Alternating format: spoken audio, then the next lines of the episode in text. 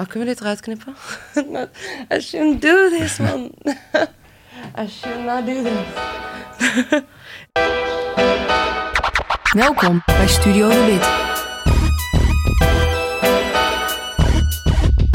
Welkom bij Studio De Wit, de podcast waarin ik, Job De Wit, praat met artiesten, muzikanten en producers die ik interessant vind en die ik beter wil leren kennen. In deze aflevering is dat songwriter en zangeres Linde Schöne.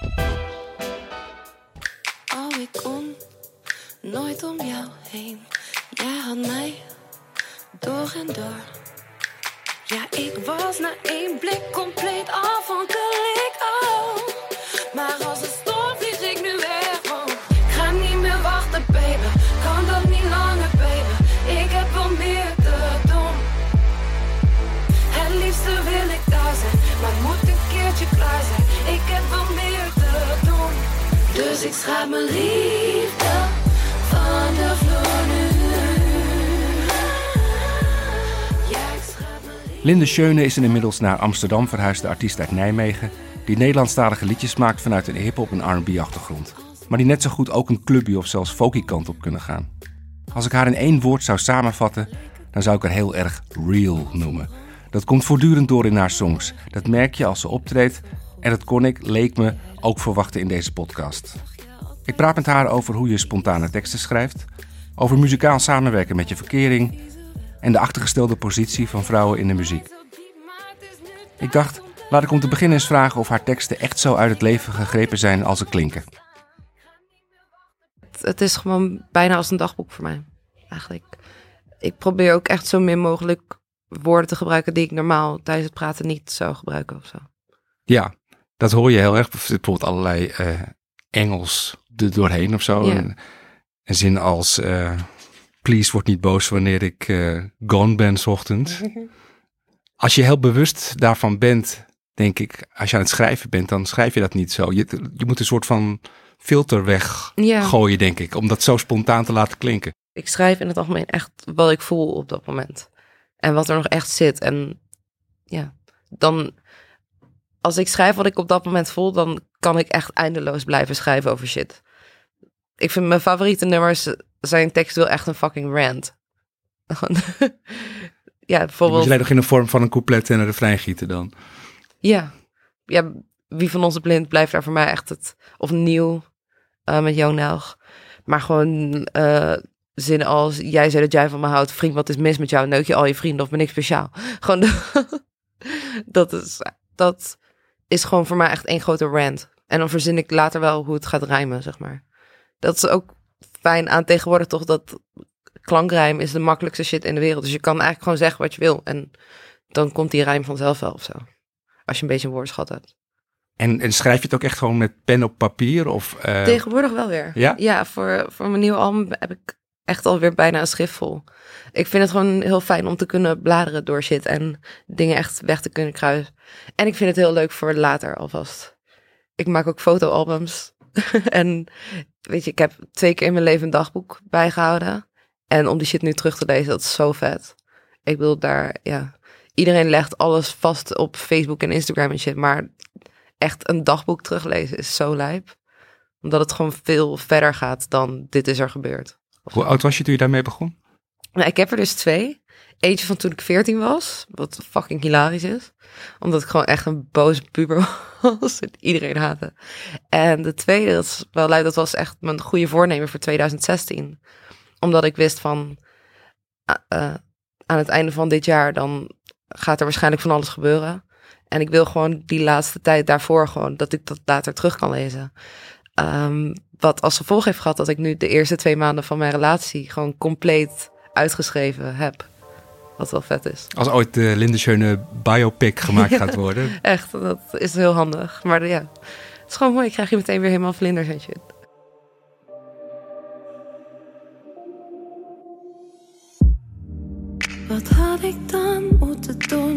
Moeten zeggen? Waardoor je houden zou van mij, ik snap het niet. Want jij zei mij nog zelf, ik speel geen spellen. Had moeten weten dat je liegt, ik en jouw tracks toch. Ik en jouw past, jouw shady ass, ik was het best toch. Leerde die les één keer of zes, ik was nu bed toch. Maar je gooide moves die ik daarvoor niet kende. Alsof ik nieuw was. Wat is er nog bijzonder aan kunnen zingen? Ik bedoel, er is het feit dat ze elk jaar een The Voice of Holland kunnen vullen, bewijst dat kunnen zingen niet bijzonder is, ironisch genoeg. Mhm. Maar kunnen schrijven, dat, dat is skills. Dat, dat kan je niet zomaar. Maar zou je er tevreden mee zijn als andere mensen jouw nummers zouden zingen? Uiteindelijk wel, ja.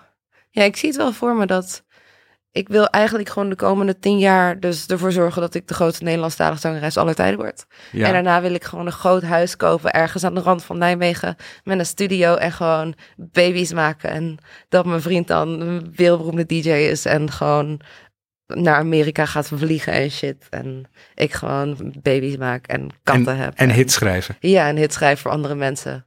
En taarten bakken. En heel dik worden. En hit heb je nog niet gehad. Nee. Waarom niet? Nou, blijkbaar was het niet goed genoeg. Nee, ik denk, ik denk dat wel. Ik wil, het, het kan nog beter. Maar ik denk ook dat het gewoon wennen is voor mensen. Het is gewoon nieuwe shit. Dus dat, ja, dat duurt waarschijnlijk even om aan te wennen. Ik bedoel, ik vind dat Lef van Tellem ook echt een nummer één hit had moeten zijn. Ik weet of je dat nummer kent. Hoe zei je? Lef van Tellem. Die kom dan als jij lef hebt. Dat is fucking vet. Maar ik denk, ja, een Cartier's album, daar zit, zit fucking veel hitpotentie in. Balzina, noem maar op. Ehm, maar ja, dat, dat duurt gewoon even voordat mensen daaraan wennen, omdat het gewoon rare muziek is. Wat, wat, waar zit dan het nieuwe in, in jouw muziek, denk je? Het feit dat heel veel van die shit nog nooit in het Nederlands gedaan is. En wat is die shit dan? Ehm, de, ik was eigenlijk de eerste die non-zoete R&B maakte.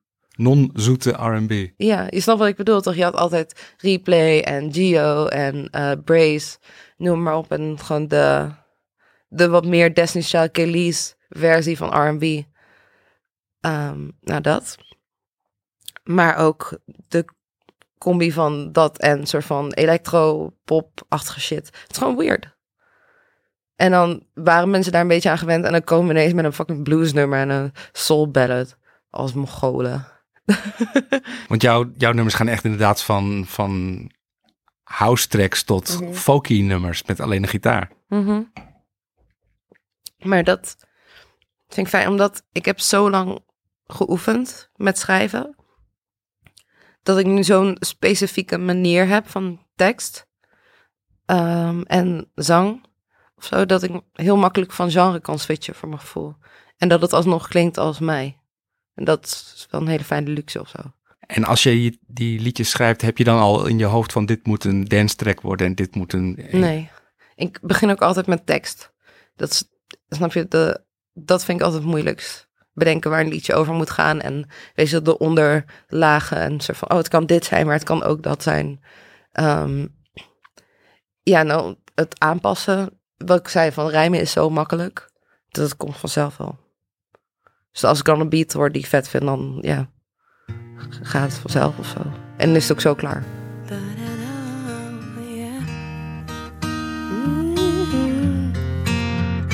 Ik heb herinneringen, zwart en goud.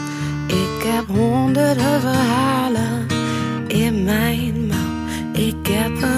rugzak met wat wijsheid, jong en oud. En ik loop, ik loop. En je hebt de, de laatste jaren vooral met, eh met Boeboe gewerkt, je Mhm. vriend. Ehm, hoe werken jullie samen? Is dat ehm, bepaalt hij hoe de productie eruit gaat zien? Eh, of heb, Ja. Nee, meestal wel. Maar het, ja, omdat je een relatie hebt, je luistert ook heel veel samen. Dus je zit echt gewoon lijp op één lijn. En ehm, ja, dus soms dan komen we ook van tevoren al van... oh, laten we een keer zo'n track maken, maar dan met zulke soort invloeden of zo. Maar het begint eigenlijk wel dat hij de beat maakt en... ehm, dat ik dan een stukje erop zing. En dat we dan eh bij wijze van samen bedenken waar die heen moet of zo. je gaat echt op, op de track schrijven? Ja. Oké. Mhm. Ja, het, het, het is ook wel grappig omdat ik heb dus zoveel akoestische demo's eerst gemaakt Omdat er geen producers waren die met mij wilden werken. En daar ook bij pasten. Ehm, en met eigenlijk al die akoestische demo's bijna is niks meer gebeurd. Omdat het gewoon de hele tijd niet helemaal was zoals ik het in mijn hoofd had. Dus ik heb liever dat de beat er eerst ligt. Zodat ik gewoon controle daarover heb of zo. Over het eindproduct. Goed, je hebt een demo meegenomen. Ja. Dit is misschien wel even het goede moment om, eh om daarna te luisteren. Welk nummer is dit? Dit is Waar in de Nacht.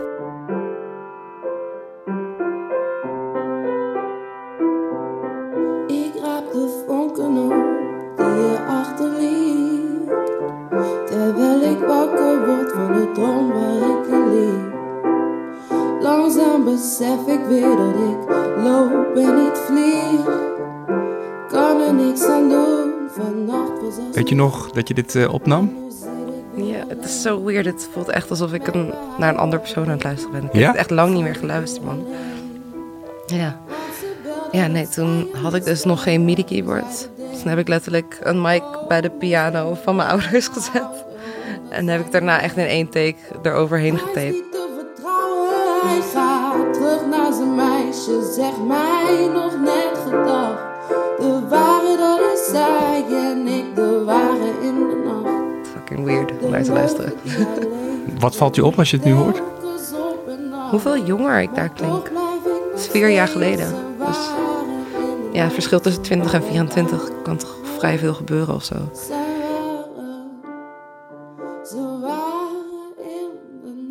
En dit is wel leuk om te vertellen. eh, ik koos deze. Omdat je hebt waarschijnlijk ook dat verhaal gelezen over dat ik backstage ging sneaken bij Great Minds om Jiggy te vertellen dat ik bij de ARK wou. En hij deed dus heel tof. En dit is het nummer eh, waarover hij van gedachten veranderde over mij. Deze demo.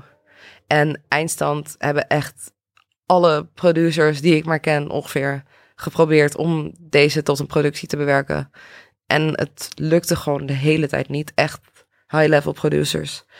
En toen één dag voor de deadline van Linde van Nimma voor de mix, toen ging eh Boebo er alsnog aan zitten. En dat is uiteindelijk de final versie geworden. Hij gaat terug naar zijn meisje, zegt mij nog net gedag. De ware dat is zij en ik de ware in de nacht. De leugen die hij leeft breekt me telkens op en af. Maar toch blijf ik nog steeds zijn ware in de nacht. Zijn waar we waren, zijn waar we waren. Ze waren in de nacht. Je hoort meteen wel, deze, deze persoon kan wel wat. Had je dat zelf ook zo, dat gevoel van... Ja, dat Ik heb echt wel iets bijzonders in Ja. handen? Maar dat was ook zo weird aan die tijd, toch? Dat door mijn psychose had ik niks meer. Maar ik heb ook tijdens mijn psychose zangles gehad. En mijn zanglerares, die echt de strengste vrouw ooit is, die vertelde achteraf dat ik toen echt het mooiste zong dat ik ooit in mijn leven heb gezongen. En dat ik daarna ook nooit meer in de buurt kwam daarvan. Dus het is zo ironisch hoe tegelijkertijd die psychose qua zakelijk niveau alles van me had afgepakt. Maar op muzikaal niveau me zoveel shit had gebracht. Want ik had echt een muzikale groeispurt erdoor die gewoon... En dat heb je kunnen Ja. vasthouden ook toen het weer beter met je ging. Nou, beter. ik bedoel, ik denk, ik was gelukkiger tijdens mijn psychose dan daarna. Dat, ja. Daarna kwam echt de depressie en gewoon alle narigheid eigenlijk. Omdat je dan weer met de realiteit moet dealen. Ja, en omdat je gewoon compleet instabiel bent. En ik had een beste vriendin die gewoon eigenlijk mijn handje vasthield in dat ik gewoon wou vluchten voor alles.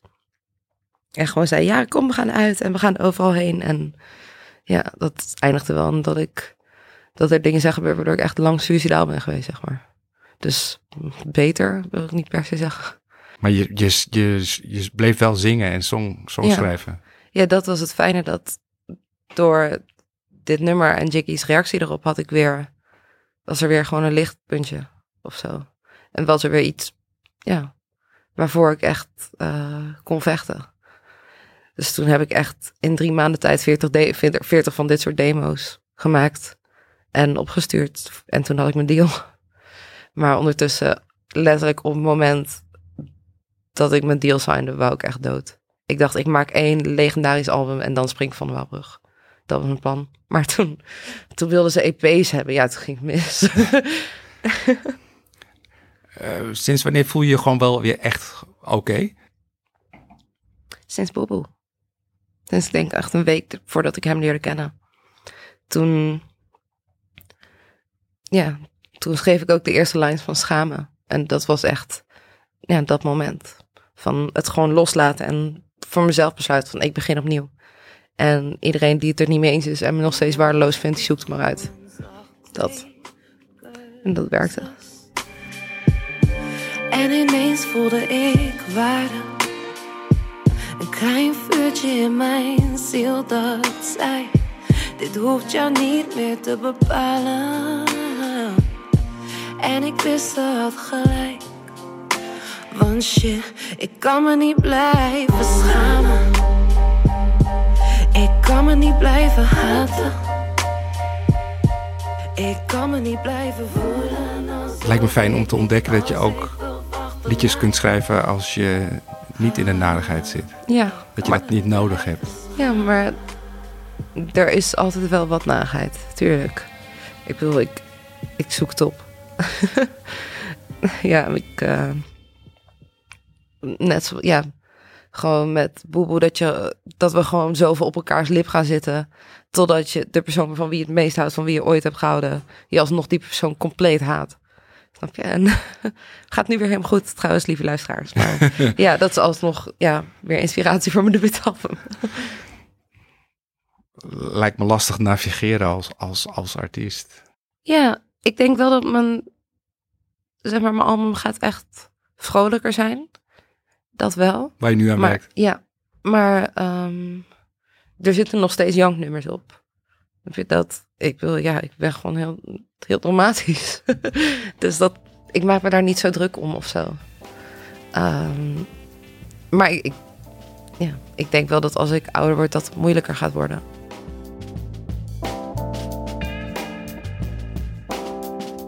2016 kwam je eerste EP uit, Mhm. mini-album. In, dus aan het begin van het jaar wist je al dat er wat ging gebeuren.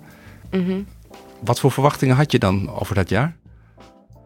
je kan niet zulke concrete verwachtingen hebben. Ik wil gewoon optreden. Ik wil gewoon weten wat mensen van mijn muziek zouden vinden en ermee optreden. dat was het eigenlijk.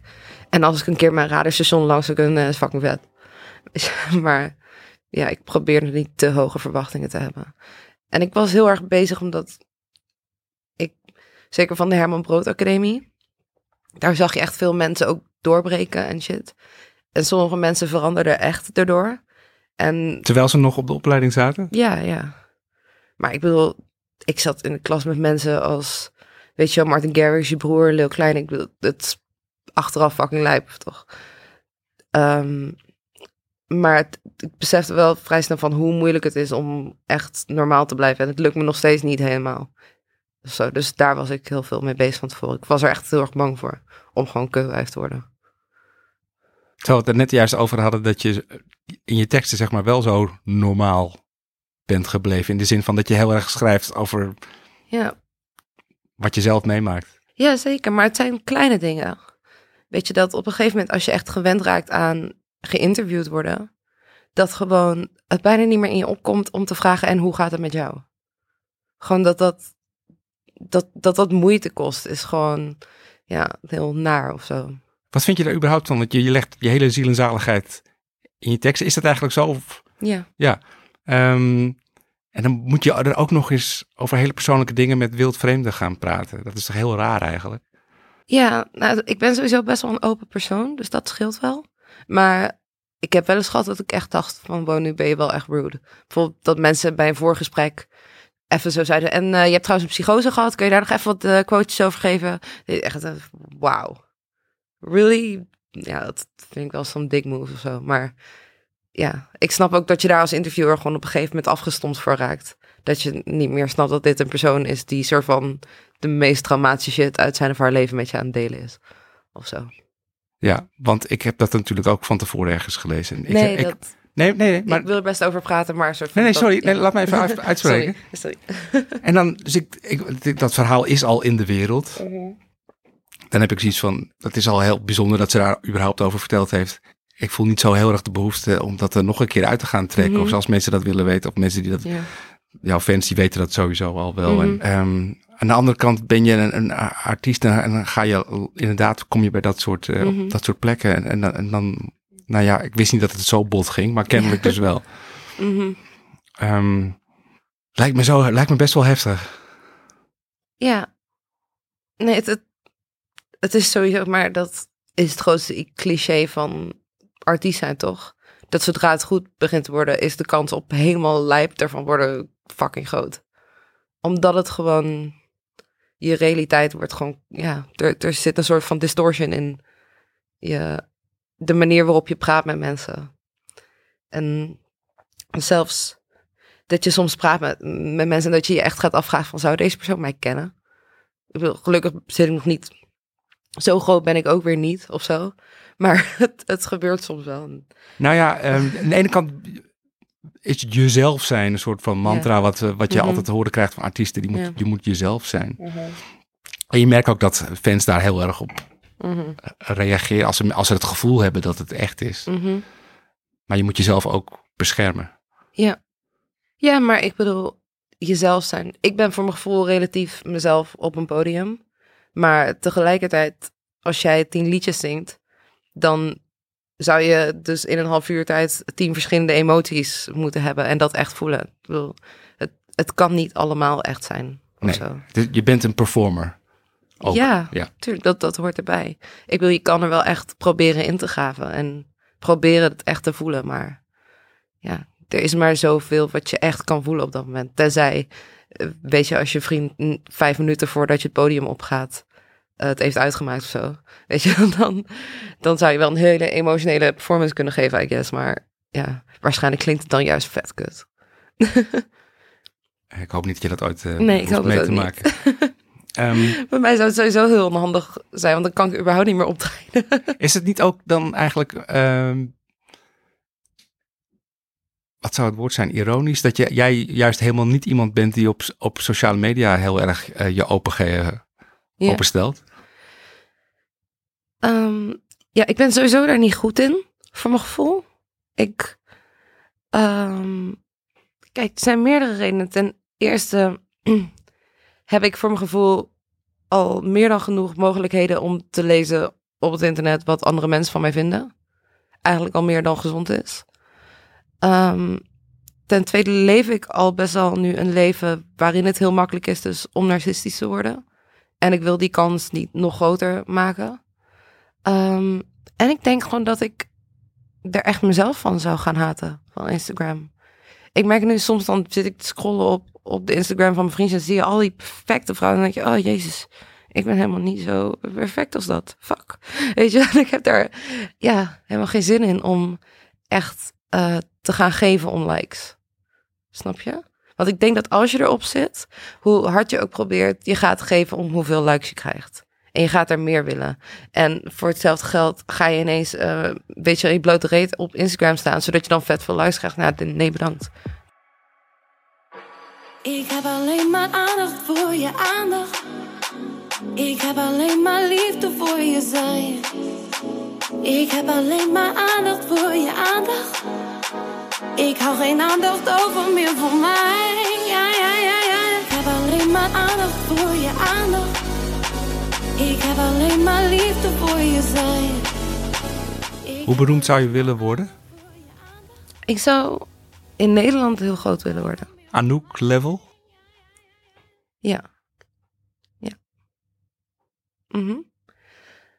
Sowieso omdat, voor mijn gevoel, er nog geen één echt Nederlandstalige diva is geweest ooit van dat level. En dat, ik wil die, die, die chick wil ik zijn. Maar daarbuiten, buiten Nederland, België en Suriname, ik zou echt geen internationale carrière hoeven. Niet denk als je, helemaal gek als je, als je, als je in al Nederland heel erg groot bent, er zijn er, zijn er twee of drie mensen die zo super populair zijn. Mhm. Dat heeft wel een enorme impact in je leven. Zou je dat aankunnen? Als ik je zo hoor, denk ik dat je daar heel ambivalent over... Ja, maar dan kan ik gewoon in het dorp gaan wonen of zo. Of gewoon terug naar Nijmegen. Mensen in Nijmegen zijn fucking chill. Ik denk dat dat wel goed komt. Plus, als je alleen maar in Nederland bekend bent, dan als het te veel wordt, kan je gewoon naar het buitenland. Terwijl als je een internationaal bekend persoon bent, dan gaat dat niet. Het is, ik vind het, ik heb je vorig jaar voor het eerst zien optreden. Ik ben naar je show in de Echo in Utrecht geweest. Dat was die show waarin ik die guy toch had weggestuurd. Ja, ja, ja. ja, die. Oké, ja. Ja, voor, de, voor de kijkers thuis. Dus iemand zat te applaudisseren, geloof ik. Of eh, enthousiast te roepen op hele ongepaste momenten. Ja, het was gewoon fucking vervelend. En jij bent dan iemand die dan gewoon het nummer helemaal stillegt. En zegt jij naar achter. Ja. En, maar gelukkig was de rest van het publiek het ook met me eens. En ook tegen hem zei van, je bent fucking vervelend, ga weg. En toen ging hij weg. En toen konden we weer door. Ja. Je voelde je niet eh, eh, overvallen op zo'n moment. Je, je hebt wel de tegenwoordigheid van geest om daar gewoon echt eventjes stil te zetten. En, bedoel, maar dat, dat verschilt per show. Ik bedoel, kijk, ik eh, heb daarna nog het voorprogramma van Ronnie gedaan. Kijk, daar zou ik dat niet doen. en maar Flex. dit was, deze mensen komen voor mij. Dus dan weet je van, makkelijk publiek, die staan aan mijn kant. Snap je? En die guy verneukt ook de show voor hun. Snap je? Want het leidt mij af. Dus dat, ja, vermindert de show. Dus dan, dan kan het wel of zo. Ik weet niet meer waarom ik hierover begon. Ehm, ik had je dus nog niet eerder live gezien. En toen ik jou op het podium zag, dacht ik, zij zou echt wel een hele, nog veel groter kunnen worden dan Mhm. ze nu is. Dus Maar dat komt nog wel. mijn complimenten. En je, en je, maar je stem, eh, daar wil ik ook nog over hebben als jou als zangeres. Op, op de plaat eh klink, je, hou je, klink je af en toe een beetje ingetogen. Of alsof je Mhm. je inhoudt. En op, toen ik op het podium kreeg ik pas echt het gevoel van... Wow, je zit nog, Mhm. Als, je- als je wilt, komt hier alles eruit of zo. Mhm. Maar je doseert het heel erg. Ja, ik. ehm, ik vind het gewoon mooi of zo. ik, ja, het is. Je klinkt ook heel anders in de studio natuurlijk, hè? Ehm, dus net zoals als je jezelf voor het eerst terug hoort, iedereen haat zijn eigen stem, toch? En ja, ik, ik heb gewoon zo lang met manieren van inzingen zitten klooien dat, eh, ja, dat ik dat uiteindelijk het doopst vond klinken. En het is leuk om mee te spelen. Weet je, bijvoorbeeld, bijvoorbeeld in Schamen Ja. daar ga ik wel all out uiteindelijk in de studioversie. Ehm dus dat, of bij Lavalamp, Mhm, ja. wat mensen waarschijnlijk ook niet aan zagen komen. Beetje een rockachtig nummer. Ja, vond ik wel dope. Ja, dat was voor mij een soort van ode aan, zeg maar de eerste twee jaar na mijn psychose. Toen eh, deed ik echt drie jam sessies in de week. En echt tenten waar alleen maar ex-heroïne verslaafd kwamen. En gewoon, weet je, al die mensen die het allemaal bijna ooit hadden gemaakt. Ehm, ja, gewoon die tijd. En gewoon zo'n, ja, echt die eh, kroegen.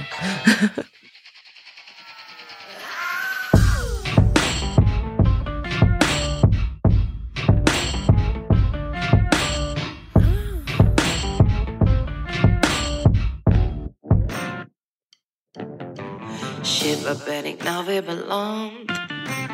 Wie de fuck zijn jij en jij en jij en jij dan? Ik heb mezelf weer niet in de hand.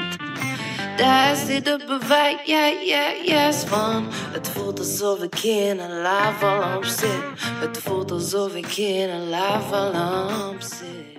Het viel me op bij je show dat er, meer- dat er heel veel meisjes waren. En jonge vrouwen die zich duidelijk eh, met jou kunnen identificeren. Mhm. En daar zijn er niet zo heel veel van in, Ne- in het Nederlands, denk ik. Hoe bedoel je? Ehm, Oh, met die doelgroep, zeg maar. ja, Ja. Je- in die Ja. zin vul je wel een, dat klinkt heel eh, economisch, een soort gat in de markt. Ja, ik vind het gewoon fucking dope. En heel fijn dat... Snap je? Dat lijkt me zo moeilijk aan rapper zijn met alleen maar... Met heel veel 14-jarige fans. Ik vind het heel knap dat zij dat niet doen. Maar ik zou me echt zo... Ik zou het, het zou echt met mijn hoofd gaan fokken van... Ja, fuck. Maar die line, dat, dat kan niet. Als zij dat luisteren. Dus ik geniet heel erg van mijn... eh 20 tot 25-jarige meisjes. Ja, dat, dat was het voor voor 90% of zo. Ja. Mhm. En heel veel blonde meisjes, wat ik heel grappig vind, omdat op de middelbare school had ik altijd een hekel aan blonde meisjes. Oh ja? Ja, want ik zat echt op een kakschool en alle jongens vielen altijd op de hockeymeisjes en niet op mij, dus ik haatte hen allemaal. En nu zijn dat mijn fans. Maar ja. Dat, dat dagboek van jou als 14-jarige is ja, gaat alleen maar over mijn hekel aan hockeymeisjes.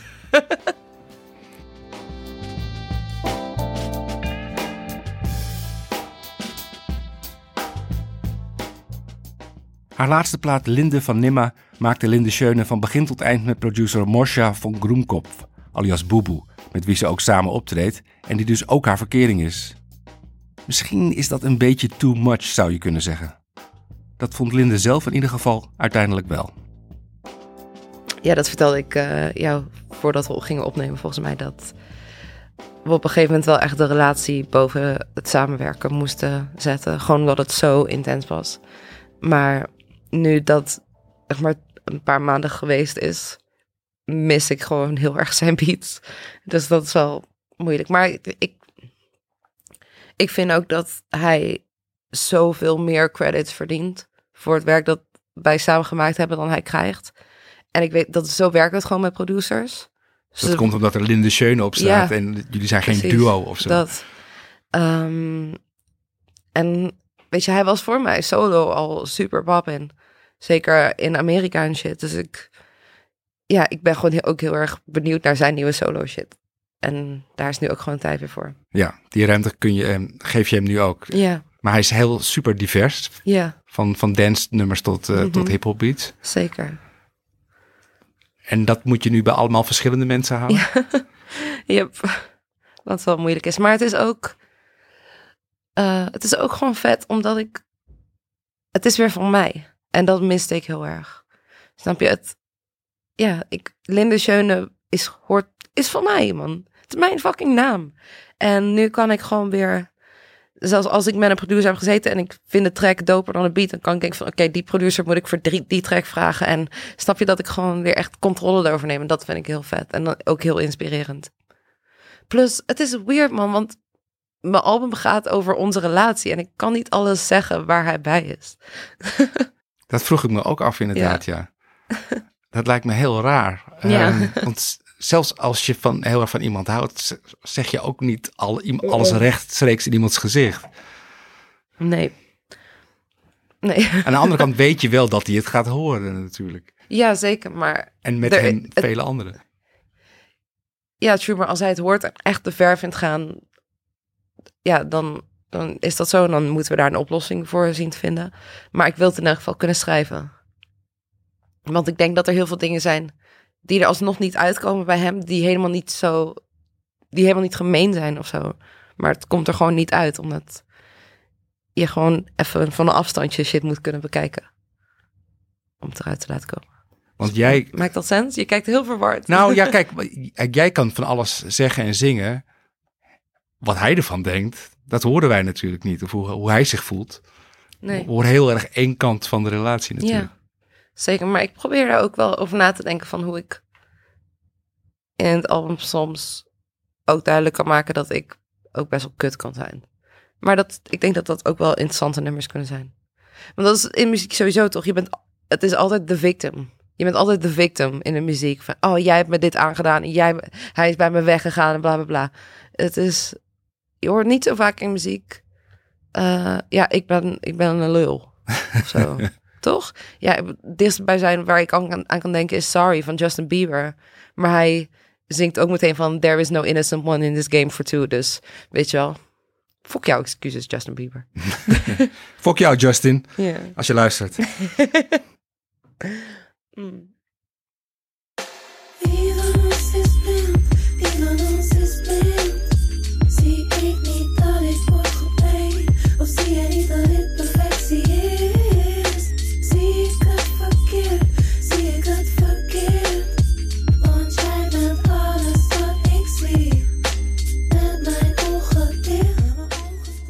Wilde je zo graag bij een hip-hop label als Noah's Ark? Want je bent geen rapper.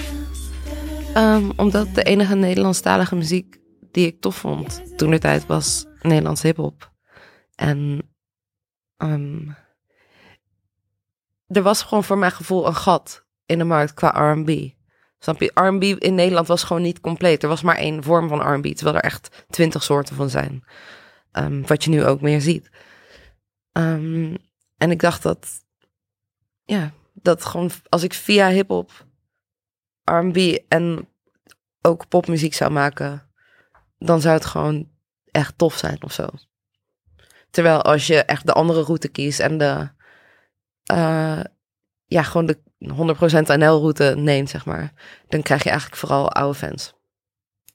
En voor mijn gevoel, als je nu ook artiesten van die kant, zeg maar, richting hip-hop ziet gaan, dan is het gewoon, dan zie je ook gewoon van, oh, stop trying so hard. Het is gewoon gênant of zo. Omdat het niet echt is, omdat ze niet in hip-hop scene naar boven zijn gekomen. Ja. En dat ben jij wel. Ja. Er is een hele, je bent, er is nu echt een soort van hele generatie met jonge zangeressen die nu aan het opkomen zijn. Hè? Ik bedoel, Top Notch had jarenlang niet één Mhm. vrouwelijke artiest. ja. En nu hebben ze er een handje vol bijna. Mhm. Eh, ik weet niet hoe het bij Noah's Ark naast jou nog... Eh, Steen is sinds kort gesigned, van 16, ja. Wauw. Ehm, dus er zijn nu mogelijkheden en kansen Mhm. voor meisjes die daar tot een aantal jaar geleden bijna Mhm. niet waren. Ja. Gek is dat eigenlijk. Hoe komt dat, denk je? Ehm, nou, sowieso dat de markt zelf groter is geworden. En ik denk dat er gewoon een paar vrouwen tegelijkertijd waren, waaronder ik, die gewoon dat gat in de markt zagen. En het is gewoon voor mij gevoel echt voor een groot deel toeval. Dat we nu tegelijkertijd naar buiten komen en met dope shit. Weet je, of nou Melissa Lopez is, of eh Latifa, of Guess Who, of ik. Of Shanae nu, sinds kort. Ja, ik, voor mijn gevoel is het echt dat er nu ja, er is plek voor en er is talent voor. Snap je? Het is genoeg ontwikkeld. En ja, dat. Voel je enige verbondenheid met, met, met die, die, eh, die zangeressen en rapsters die je net noemt? Ehm, zeker. Ik sommige mensen ken ik een beetje en andere niet. Ik heeft ook het voorprogramma van mijn tour gedaan, bijvoorbeeld. Ehm, kijk, eh, ja, en, ik, Aisha ken ik van vroeger, maar dat is, die is eigenlijk alweer bijna een andere generatie in die zin. Ehm, maar ja, ik gun, het, ik gun ze het beste, maar ik, ik zie wel een tweedeling. Snap je wat ik bedoel? Nee? de vrouwen die zichzelf omhoog hebben gewerkt en de vrouwen die omhoog gedeeld zijn. Ik zie daar wel een vrij groot verschil tussen.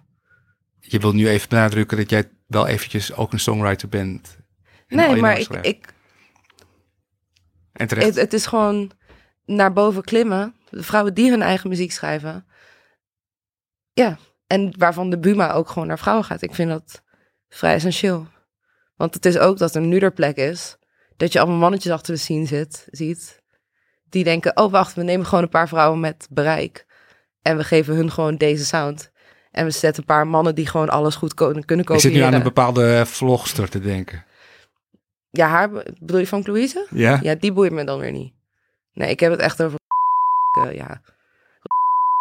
Oh fuck, nee, ik moet het niet doen, man. Stop throwing shade, Linda. Stop throwing shade. Ik probeer. Try to be positive, man. maar ja. Ja, want net wat je zegt, er is ruimte voor al die artiesten. Mhm. En het, eh, Oh, kunnen we dit eruit knippen? I shouldn't do this, man. ik probeer echt heel erg om positief te zijn over de- deze dingen. Ja. oké, misschien kunnen we het eruit bliepen. ja, kunnen we dat doen? Dat we wel gewoon het gevoel eh, eh, eh, Ja. geven. is goed, maar please knip die naam eruit, want het zorgt weer voor drama en ik moet dat niet doen. Maar je snapt wat ik bedoel, toch? Ik heb geen idee hoe, hoe zij werken. Dus. Ja, kijk, het is gewoon heel simpel. Als we het toch over die hele vlogger muzieksituatie gaan hebben. Het is niet mijn bedoeling om vrouwelijke artiesten tegen elkaar uit te spelen. ik vind het juist heel tof dat, dat het nu ja, allemaal maar kan. ik, ik stoor me er gewoon aan dat nu er eindelijk dit kleine beetje ruimte is voor ons. Dat gasten achter de schermen dat zien. En gewoon denken, oh, deze, deze chick heeft bereik. Snap je? Gewoon een famous chick. Maar niet uit of ze kan zingen, want autotune bestaat. We geven haar gewoon nummers, snap je? Waarvan we weten dat dat nu gaande is. Weet je, of het nou Ronnie Flex inspired is of gebaseerd op mijn sound of whatever. Ehm, ja, en we, we gooien er een goede clip bij en we zetten het op dat YouTube-kanaal. Het is gewoon een zekere investering voor labels. Maar tegelijkertijd gooi je gewoon compleet valse concurrentie op ons. Snap je? Ja, nou ja, kijk, van een, van een fan of luisteraar eh, point of view maakt het geen bal uit wie dat nummer geschreven heeft. Als ik het mooi vind en ik reageer daarop Ja. en ik heb daar een connectie mee, dan... Songwriting is ook een vak. Een filmregisseur hoeft ook niet per se zijn eigen film geschreven te hebben. Nee. Dat is ook een vak. Eh, niet iedereen beheerst alles. Jij True, kan toevallig goed zingen en goed je, songwriten. Maar In de tijd waarin autotune bestaat en gebruikt wordt, het er dus niet toe doet of een artiest zijn of haar eigen muziek schrijft. Het er niet toe doet of een artiest zijn eigen eh, imago als artiest verzint. Weet je, als eigen styling doet qua video's. Wat doet er nog toe? Wat maakt een artiest? Nou, dan, heb, dan krijg je dus een soort van totaalproduct waar heel veel mensen aan gewerkt hebben. Ja. Dat is mis- misschien niet hetzelfde Mhm. wat jij doet, maar dat kan over. Ja. Ja, kan, ja Frank Sinatra is, schreef ook geen songs, Nee, maar die kon wel echt zingen. maar die kon wel echt Snap je? zingen. Kijk, lekker boeiend of Aretha Franklin daar eigen shit schrijft. Maar in deze tijd... Laatst werd mij in een interview gevraagd van wat raad je jonge zangeressen aan? En ik zeg gewoon heel eerlijk, word dun, leer je goed opmaken en ga vloggen. En dat is gewoon de pijnlijke waarheid. Dat dat gewoon een grotere kans op succes is dan naar de Herman Brood Academie of conservatorium gaan. En dat vind ik heel naar. Ja, dat is geen, eh, geen fijne boodschap. Nee. En daarom zie ik gewoon een tweedeling tussen vrouwen die zichzelf omhoog werken. Die van gewoon echt de hard knock school of life komen. En vrouwen die gewoon bereik hebben. Maar dat zie je bij jongens en mannen toch ook dan? Ja, maar ik denk niet dat Van Louise zo groot was geweest op dit moment. De samenwerking had gehad als zijn man was geweest. Want als zijn man was geweest, kijk maar naar, heet die guy, Armo Was Bride. En je hebt nog zo'n guy die ook, zo'n vlograpper zeg maar. Daar werken die gasten niet mee samen, want dat is concurrentie voor hun. Van Louise is gewoon een geldmachine voor hun. Want daar kunnen zij gewoon nummers voor schrijven, vangen zij Buma. En het is totaal niet intimiderend voor hun. Maar voor ons is het gewoon concurrentie weer erbij. Voor mij minder bij haar, omdat het gewoon zo verschillend is. Maar ja, snap je? Ja, ik, nou ja, ik, ik denk, eh, daar zijn een paar slimme mensen, hebben een, een heel lekker product in elkaar gezet, wat werkt Ja. nu eventjes. Mhm. Ik denk niet op de lange termijn natuurlijk. Dus waar zou jij je in hemelsnaam druk over Nee, maken? true, maar, maar ik vind het gewoon... Ja, maar inderdaad, over een paar jaar dan wordt zij weer eh, weggegooid door hun. En komt er weer een nieuwe jonge meid met een groot bereik. Het is gewoon vies, man. Het is gewoon een vies deel van de industrie. Dat is natuurlijk hoe het al 50 jaar gaat. Nee, maar Maar er zijn, True, maar kijk, je kan ook als label. Bijvoorbeeld, kijk naar wat bijvoorbeeld Jiggy voor mij heeft gedaan. Wat ze bij Soul Searching voor Naze hebben gedaan. Ehm, dat kan je ook doen. een Snap echte je? Wa- artiest helpen Ja, om vooruit te waarom komen. kan je dat niet doen? Ik weet het, omdat die persoon geen bereik heeft van zichzelf en daardoor een risico is om in te investeren. Maar als je dat niet bereid bent te doen als label guy, dan fuck jou. Ik snap wat je bedoelt. Toch? En dat is natuurlijk iets wat eh, vrouwelijke artiesten vaker treft dan Ja. mannelijke artiesten. Ja. Want seks zelfs. Mhm. Punt. Ja. Ja, dat. En daar ben ik heel gepassioneerd over.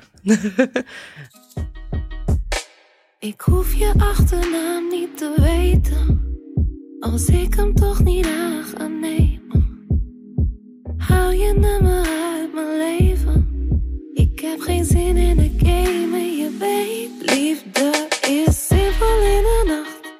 Liefde is simpel. Ik had Linde nog nooit eerder ontmoet en ik vond haar muziek al tof. Maar als je haar in het echt meemaakt, dan word je helemaal fan. Dat had ik al nadat ik haar live had gezien en na dit interview helemaal. Een paar weken erna zag ik haar op de Edisons en duwde ze me meteen haar wijnglas in handen toen ze vond dat ik nog niet genoeg gedronken had. Dit was op het eind van de avond trouwens. En Linde was wel genomineerd geweest, maar had niet gewonnen. Anyway, haar tijd komt nog, denk ik, hoop ik.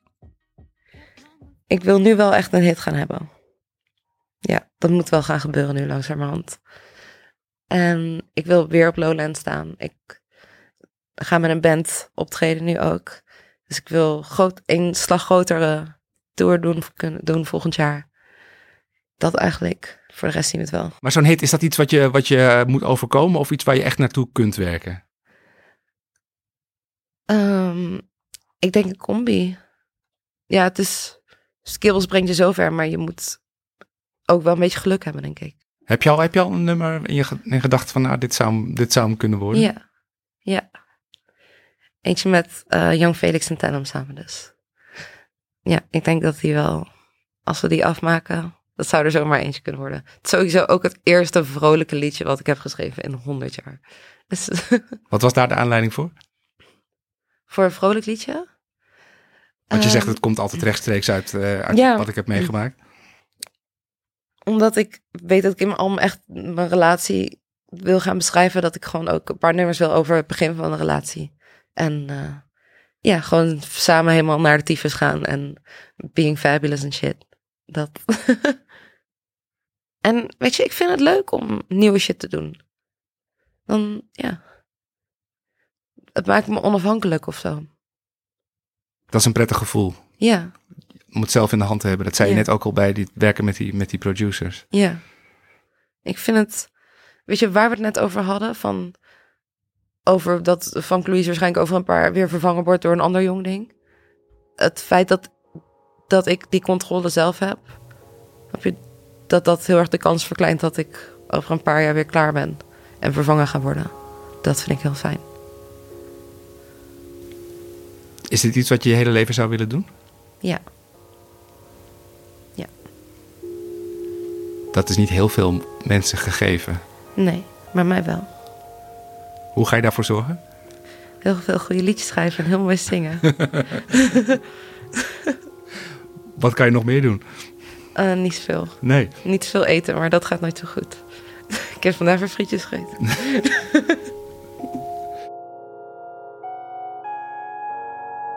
Nou, Nou, doei.